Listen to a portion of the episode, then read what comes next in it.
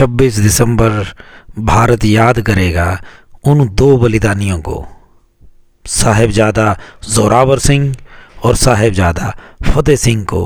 गुरु गोविंद सिंह जी के महान बच्चे, जिन्होंने धर्म की रक्षा के लिए अपने प्राण निशावर कर दिए।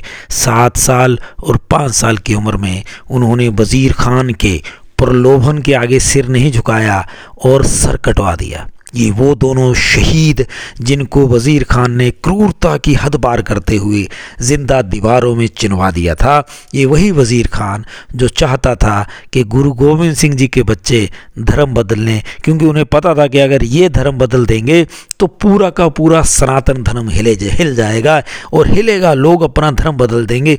आप देखिए शिक्षा कैसी महान थी। छोटे छोटे बच्चे, छोटी उम्र के बच्चे और इन्होंने सर कटवा लिया, यानी अपने आप को ज़िंदा चुनवा लिया इन्होंने दीवारों में, लेकिन धर्म नहीं बदला।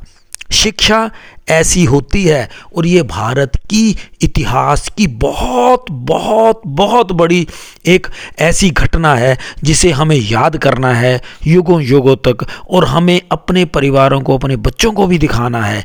ऐसा हमेशा वीरता का अनुसरण होना चाहिए और धर्म को बचाने के लिए सिर देने से नहीं घबराना चाहिए। अगर आज हम भारत में राम मंदिर की स्थापना कर पा रहे हैं तो गुरु गोविंद सिंह जी और उनके पूरे परिवार का बलिदान हम लोगों के लिए हमेशा से याद रहेगा और हम लोग हमेशा उनके धन्यवादी ही रहेंगे, क्योंकि इन गुरुओं ने सनातन को लड़ना सिखाया।